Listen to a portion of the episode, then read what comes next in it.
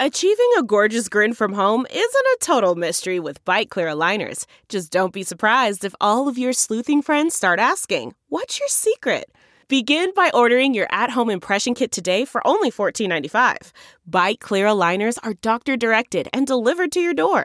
Treatment costs thousands less than braces. Plus, they offer flexible financing, accept eligible insurance, and you can pay with your H S A F S A. Get eighty percent off your impression kit when you use code WONDERY at byte dot com. That's B Y T E dot com. Start your confidence journey today with Byte. CarMax is putting peace of mind back in car shopping by putting you in the driver's seat to find a ride that's right for you. Because at CarMax, we believe you shouldn't just settle for a car. You should love your car. That's why every car we sell is CarMax certified quality, so you can be sure with upfront pricing that's the same for every customer. So don't settle. Find love at first drive and start shopping now at CarMax dot com. CarMax, the way car buying should be. There is a recognition on the part of Russia that a digital ruble is unlikely to displace any sort of U S dollar hegemony or to compete with a Chinese digital currency in the years going forward. If you were stuck uncomfortably between an old monetary hegemon and a potential new monetary hegemon, maybe figuring out a regime that enabled the proliferation of a non-sovereign alternative wouldn't look so bad. Welcome back to The Breakdown with me, N L W. It's a daily podcast on macro, Bitcoin, and the big picture power shifts remaking our world. The Breakdown is sponsored by Nexo dot io, Arculus, and F T X, and produced and distributed by Coindesk. What's going on, guys? It is Friday, February eleventh, and today we are talking about the game theory behind Russia's new crypto policy. First, however, if you are enjoying The Breakdown, please go subscribe to it, give it a rating, give it a review, or if you want to dig deeper into the conversation, come join us on the Breakers Discord. You can find that link in the show notes or go to bit.ly slash breakdownpod. As usual, a quick disclosure, in addition to them being a sponsor, I also work with F T X. Now, a final note before we get into today's show. This week, I'm incredibly pleased to have a special sponsor in MELD. If you've ever wondered how the rich are able to spend their money and still stay rich, well, it's because they borrow against their assets. MELD is creating a protocol that can be used by anyone and which offers this exact service, but in a decentralized way. Users of MELD's protocol will be able to borrow dollars, euros, and other fiat currencies against their cryptocurrencies. If you want to learn more about the first DeFi non-custodial banking protocol today, go check out meld dot com. That's M E L D dot com. So if you listened to yesterday's show, we talked about these strange two forces that are ripping crypto in two different directions. On the one hand, you have the pressure being put on risk assets in the context of a pretty significant one eighty in monetary policy. We're moving off zero when it comes to interest rates. We're seeing right now a rapid tapering of asset purchases, and we're heading potentially to a world of actual quantitative tightening or balance sheet reduction. On the other hand, there have been so many big-scale, macro, institutional, and geopolitical bullish signals that it's hard for people in the Bitcoin space to wrap their head around how they're supposed to feel. Yesterday, I talked about one of the most significant of those, which is, of course, the entrance of BlackRock, the world's biggest asset manager, into the space. But we didn't have time to get into what the community felt about that. So let's go to a few comments from around crypto Twitter.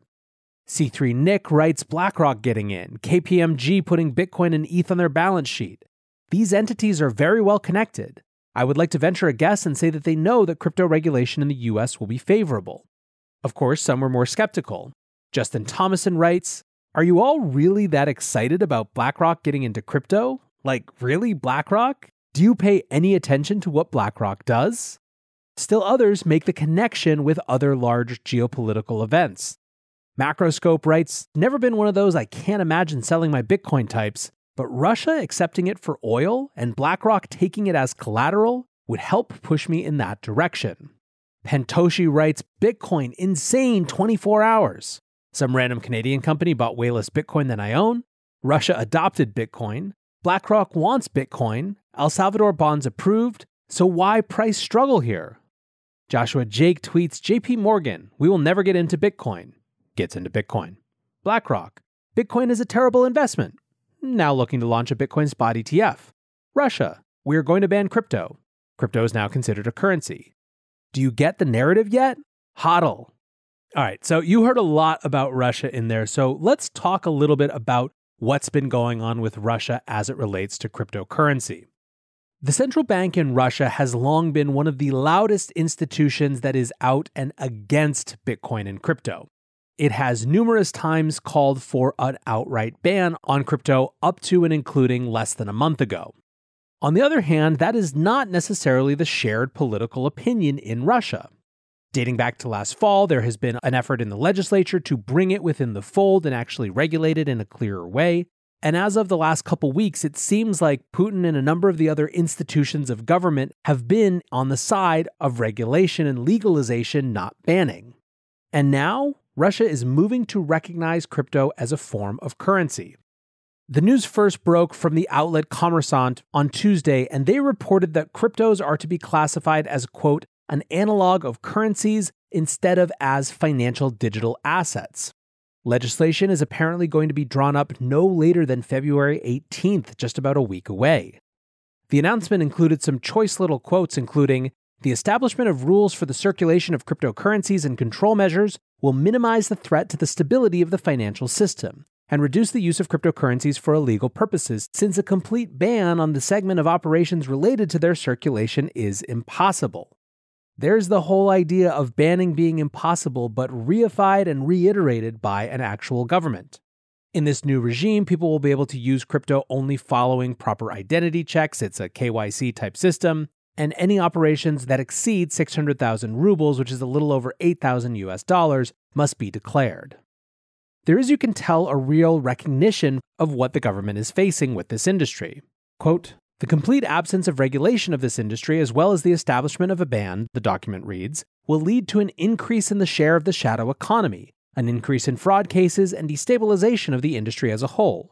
The implementation of the concept will ensure the creation of the necessary regulatory framework, will bring the digital currency out of the shadows, and create the possibility of legal business activities." Lynn Alden tweeted about this. A few weeks ago, Russia proposed banning the use of cryptos. Now Russia is instead moving to recognize cryptos as actual currencies. Apparently, the thought process was that if they ban it, then it'll still be used in the shadow economy anyway, so they might as well bring it to the surface and regulate it as part of the economy. Preston Pysh writes, "Russia is going to treat Bitcoin as a currency. When are policymakers going to realize this is the most urgent strategic importance? This is like owning a piece of the internet itself, plus a global settlement layer. You don't get any do-overs for the size of your opening position." Alex Gladstein from the Human Rights Foundation writes, "When Navalny, who's Putin's chief political opponent, started fundraising millions in Bitcoin, his team said that the Russian state was hesitant to close their bank accounts entirely, as it at least knew what was going on. Similar logic here. Allow, regulate, monitor. Don't ban and force everything into a shadow economy." Vitalina at Cantilian Effect on Twitter writes, "Okay, this new crypto regulation in Russia is all about total control. On-ramps, off-ramps, exchanges, all will be Russia-based and K Y C only. Given the transparency of the public ledger, it simply means further totalitarian expansion. This is not good news. The government will know all about you, your whereabouts, and exactly how much crypto holdings you have. It won't be safe anymore to possess Bitcoin or crypto assets, as any time it can be seized by anyone who has access to all that information." Nexo is a trusted and easy-to-use crypto platform where you can buy cryptocurrencies at the touch of a button and start earning up to eighteen percent annual interest that is paid out daily. They support all of the major assets on the market and even allow you to swap one asset for another or borrow cash against your crypto without selling it. Nearly three million people in over two hundred countries trust Nexo with their digital assets. So whether you're just getting started or you're a seasoned pro, get the most of your crypto today with Nexo at nexo dot io. Meet Arculus, the next generation cold storage wallet. Arculus secures your crypto using three-factor authentication, providing a simpler, safer, and smarter way to store, buy, swap, send, and receive crypto. Arculus is offline cold storage. Your private keys are encrypted on the Arculus keycard and are never online. Stay safe from hackers with no cords, no charging, no Bluetooth. Just crypto security made simple. Buy now at get arculus dot com. That's G E T A R C U L U S dot com.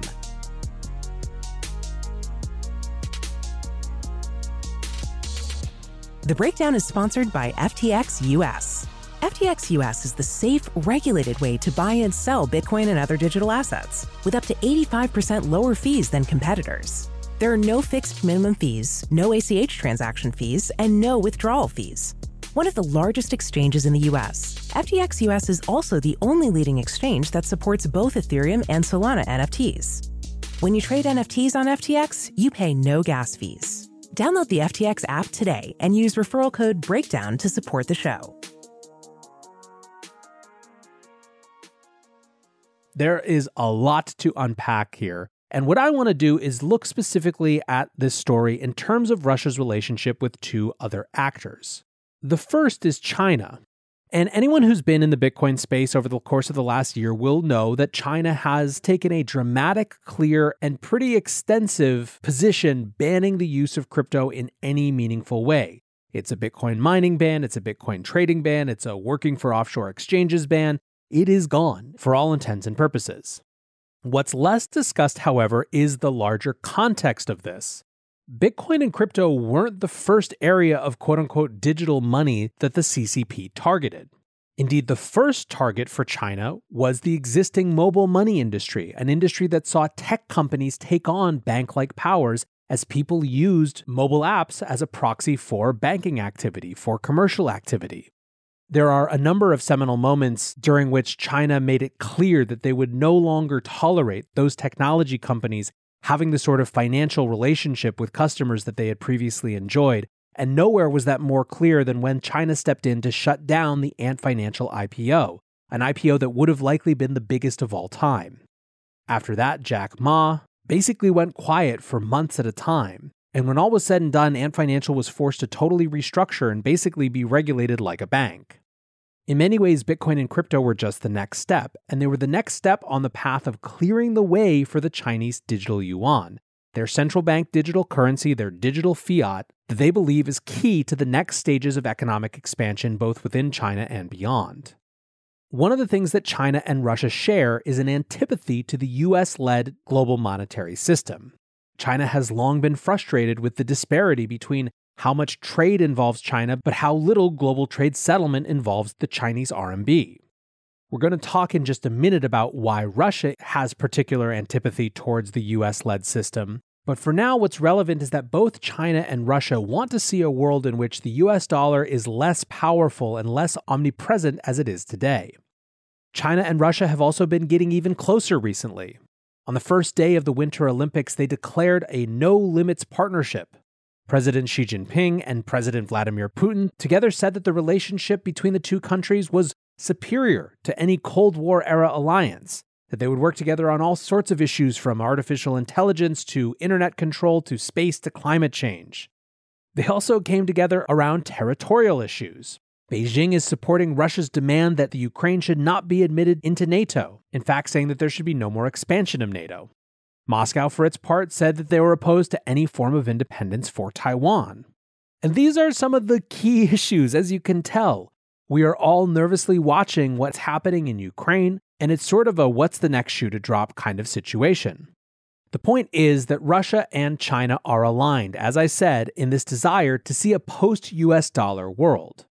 So how does this whole Bitcoin side of things fit in? Jason Lowry, who's at the U S Space Force, writes, "That moment when Russia flips to pro-Bitcoin strategy six weeks after China finishes kicking all their miners and exchanges out. I wish I could see the faces of C C P officers this morning. They had two executive orders, get the miners out of the country but also close the exchanges. The deadline for the latter was by end of year. So literally forty days after China concludes a six-month-long banishment of exchanges, Russia one eighties and legalizes Bitcoin." Now, I don't know what's going on. Obviously, this whole episode is in the realm of speculation. But to me, it sort of strikes me as realpolitik from Russia and a potential hedge. Realpolitik in the sense that there is a recognition on the part of Russia that a digital ruble is unlikely to displace any sort of U S dollar hegemony or to compete with a Chinese digital currency in the years going forward. If you were stuck uncomfortably between an old monetary hegemon and a potential new monetary hegemon, maybe figuring out a regime that enabled the proliferation of a non-sovereign alternative wouldn't look so bad. As I said, that's just speculation, but I think it's worth considering. Now, what about Russia's relationship with the U S? Well, let's start with a couple tweets here. Sophia Zahler writes, one nineteen twenty-two, President Biden, if Russia invades, they're going to pay. Their banks will not be able to deal in dollars. two nine twenty-two, Russia's government and central bank agree to recognize Bitcoin and crypto assets as currencies. James Lavish. So if Russia treats Bitcoin as a currency and the United States treats it as a threat, how do you think that's going to turn out? Pi Prime Pi posted a screenshot regarding Biden's forthcoming executive order on crypto and says, kudos to the N S A. Obviously, they picked up some Russian chatter. This was not a surprise to the White House. This makes a lot more sense now. And what he's referring to is the idea reported recently that Biden's executive order put crypto in the realm of national security. So what's the deal with the U S and Russia? There is, of course, this whole Ukraine-NATO political dimension we discussed, but there's a more fundamental thing, which is SWIFT. SWIFT is the interbank network that the U S D-denominated world uses. It's got eleven thousand financial institutions around the world. It started in nineteen seventy-three when two hundred thirty-nine banks from fifteen countries came together to figure out cross-border payments and settlement. Cutting Russia off from SWIFT is something that has been floated, but only as an extreme measure. The New York Times on January thirty-first wrote a piece called What a Disconnect from SWIFT Would Mean for Russia. The piece says, in sanctions circles, a move by the United States and its European allies to cut Russia off from SWIFT has been characterized as a nuclear option. This would have wide-ranging, systemic financial effects, but it's not without precedent. The weaponization of SWIFT has been something that's characterized the last decade or so. In twenty twelve, SWIFT expelled about thirty Iranian financial institutions, including its central bank. This was in order to comply with E U sanctions that were enacted in response to Iran's nuclear energy program. Services were reconnected after the twenty fifteen nuclear deal and then cut again in twenty eighteen after the Trump administration withdrew from that deal and resumed sanctions. This sort of weaponization of SWIFT has been brought up before with regard to Russia. In twenty fourteen, when Russia annexed Crimea, this sort of action with SWIFT was brought up, and then P M Medvedev said it would be a declaration of war. Russia predicted it would shrink G D P by at least five percent.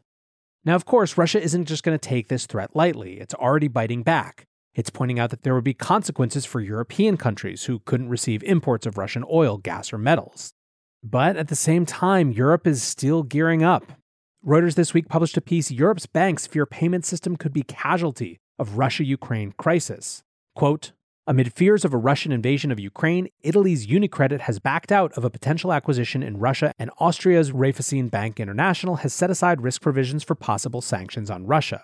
What the region's banks now fear most is that Russia gets banned from a widely used payment system, bankers told Reuters, with one describing such a move as an atomic bomb for the industry because it would prevent the repayment of debts. So there is a lot going on here. For Russia, there's the domestic dimension of this, being able to keep track of dissidents. There's the China dimension of this, supporting the wider goal of getting away from the U S-led system, but also having a hedge against China just being the new hegemon. And then, of course, there's the whole U S dimension of this, where Bitcoin represents potentially a way around SWIFT for international transfers and settlement. Does this all mean the U S will go after Bitcoin? The money of my enemy is also my enemy. I don't necessarily think so. I think in many ways it creates as much, if not more, incentive for the U S to have a handle on Bitcoin as well, especially if realists in government here come to the same conclusion that it is ultimately uncontrollable and unbannable. Whatever the case, there's a lot more going on than just easy tweets about this being bullish or bearish for Bitcoin. And hopefully you have a better sense of all those pieces now. I want to say thanks again to my sponsors, Nexo dot io, Arculus, F T X, and meld dot com. And thanks to you guys for hanging out. Until tomorrow, be safe and take care of each other. Peace. How powerful is Cox Internet? Powerful enough to let your band members in Vegas, Phoenix, and Rhode Island jam like you're all in the same garage. Get gig speeds powered by fiber from Cox. It's internet built for tomorrow, today. Cox, always building better. Download speeds up to one gigabit per second. Cox Internet is connected to the premises via coaxial connection. Speeds vary and are not guaranteed. Cox terms and other restrictions may apply.